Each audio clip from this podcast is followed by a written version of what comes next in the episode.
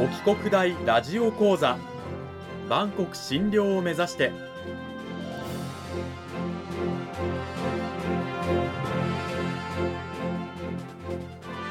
番組タイトルにある万国診療とは世界の架け橋を意味する言葉です。この番組はアジアの十字路に位置するここ沖縄にある沖縄国際大学で日々どのような研究や教育が行われているのかを発信していく番組です。案内人はラジオ沖縄アナウンサー小橋川響が務めます。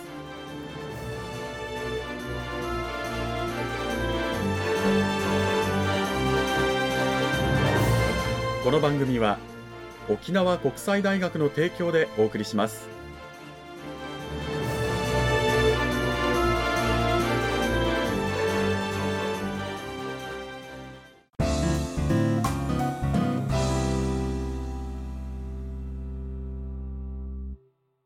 沖国大ラジオ講座今週からは2週にわたって沖縄国際大学産業情報学部企業システム学科の大原光晴先生を迎えてお送りします。大原先生今週からよろしくお願いします。よろしくお願いします。さて内容に入っていく前にまずは大原先生自身にですね自己紹介もお願いいたします。はい。私は産業情報学部企業システム学科に所属している小原光晴と申します、まあ、沖縄ではあまり聞かない名字ですが出身は一応那覇市で本学沖縄国際大学大学院の修了生でもあります。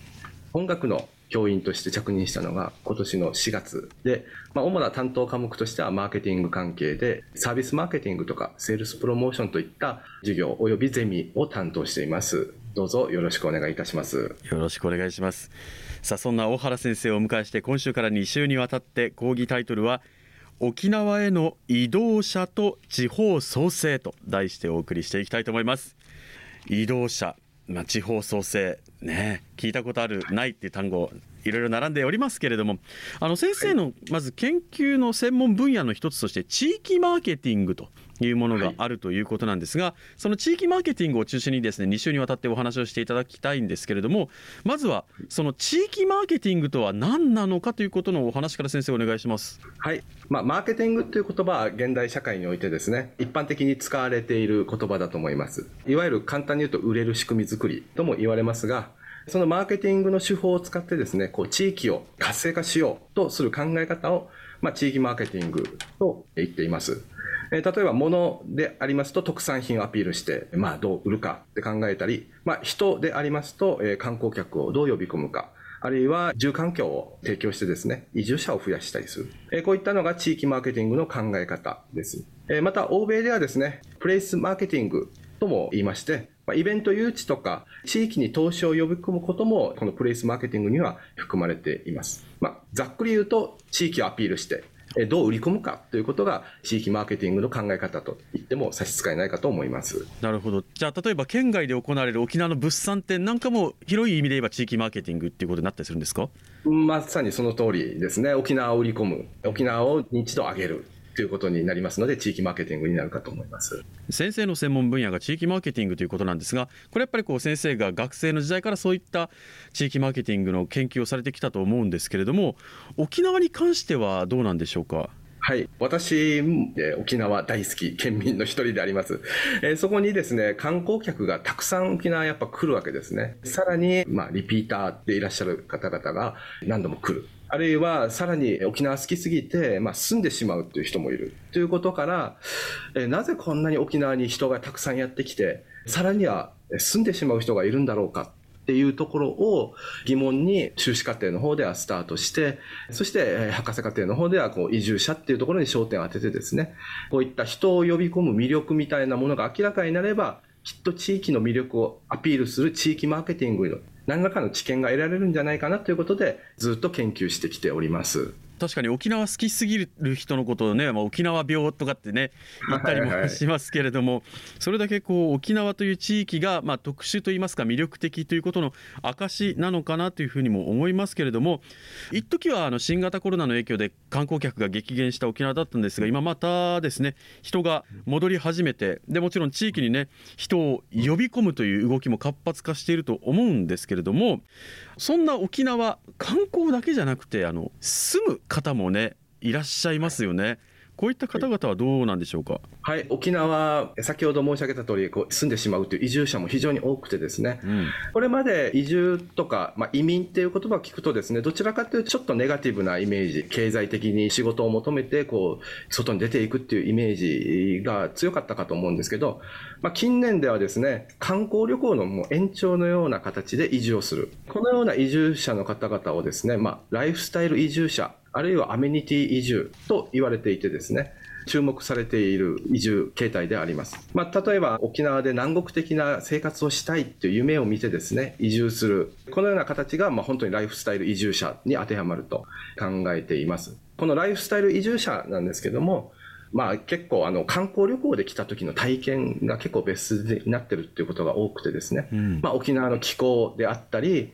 海、自然、そして地元の人々の交流っていうところで、まあ、観光旅行者から移住者になるっていうパターンが結構多いと。私自身調査をしてですね非常に多く感じるところではあります。なるほど。やっぱりこう沖縄ってねあの日本の中でもやっぱり特別な南国感のあるイメージを持ってらっしゃる方たくさんいて何度も沖縄来てで沖縄が好きが高じてもう移住者に住んでしまうという方も結構いらっしゃるという話はね地元の人間としては聞くんですけれどもやっぱりこう飛行機から一歩降りた瞬間にあ沖縄来たなみたいな感じにそういった方々ってなるんでしょうね。そうですね。よく私が聞く話では、この空港から降りて、この扉を出た瞬間、むしっとした湿気を感じると、あ、沖縄来たと感じるっていう人が、こう一人二人じゃなくて結構多いんですよね。我々、まあ県民からしても空港から出てむしっとすると、あ、沖縄帰ってきたなって感じしますけど、まあ県外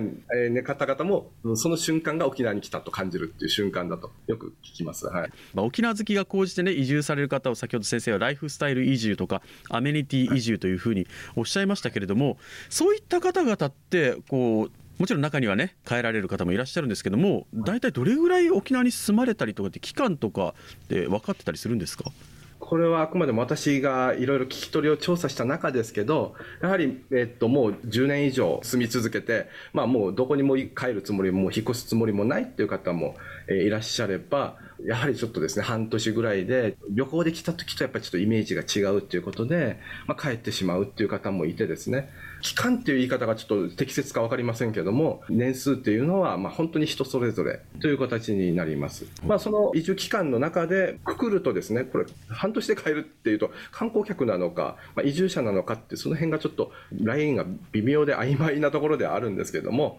ライフスタイル移住者ではもう永住を決意してる人もいれば、まあ、半年で帰る人もいるっていう感じではありますなるほどもう沖縄好きが高じてというライフスタイル移住者に関してはもう住んでる時も沖縄楽しいっていうね状況の中でじゃあ観光客の心理とライフスタイル移住者の心理とかなんか違いとかってあったりするんですか？なんか同じように感じるんですが。そうですね。まあ、多分心理的には先ほどちょっと申し上げた通り、ライフスタイル移住者のかなり多くの部分は、観光旅行の延長みたいなイメージで、えっと、もう住んじゃいたい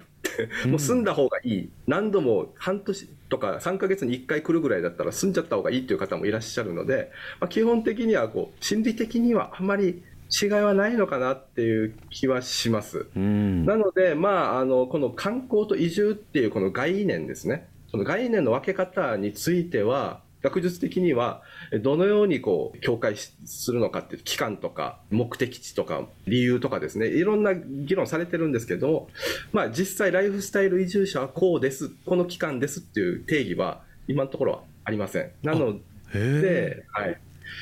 まあ、観光の場合は国連世界観光機関によって、まあ、1泊以上1年未満っていう定義がありますのでまあおおむね1年以上住めばライフスタイル移住かなとは思うんですけどもまあ、実際にはこう年数っていうのは例えば移住者の方に半年住んでる方にあなた移住者ですかって言ったら観光客ですとは多分答えないと思うんですよね。だからまあその人の認識自体もまああって厳密には1年とか半年とかっていうのは区切れないのかなっていう気はします。なるほど、まあ、厳密にねあの区切れるような定義も今まだしっかりとできていないというお話がありましたが、じゃあ観光客と移住者というものをどう捉えたらいいのかっていう捉え直しの動きみたいなものってのはあったりするんですか、まあ、あのこういう一部の、まあ、観光学研究者の中ではですねもうそもそもそう観光客とか移住者っていう区分けはですねもう必要ないんじゃないかと、まあ、同じような気持ちで、えっと、やってきてでそのまま住んじゃうとかですね、まあ、いずれ住むっていうイメージで観光に来るとかもう分ける必要はないではないかということで、まあ、移動者と一括りにしたらどうかという提言がですね今結構なされて今本当に最近からですね。移動者ですか、はい。はい、いやでも確かに言われてみれば昔と違って今半日もあれば地球の裏側まで行けますし仕事もそこでしかできないんじゃなくて遠隔地でもできる仕事たくさん出てきてますしまあ場所にとらわれない生き方ができる時代になってるとなると、わざわざね一つところにいる必要もないですし移動者という提言ってすごく的確かなっていう気はするんですけれどもどうなんでしょう？そうですね。おっしゃる通りで、まあ、分ける本当に必要がない住む場所働く場所っていうのも今本当にあのコロナでワーケーションっていう言葉があるんですけど、まあ、テレワークの進展によりそれこそその場所を選ばない働き方。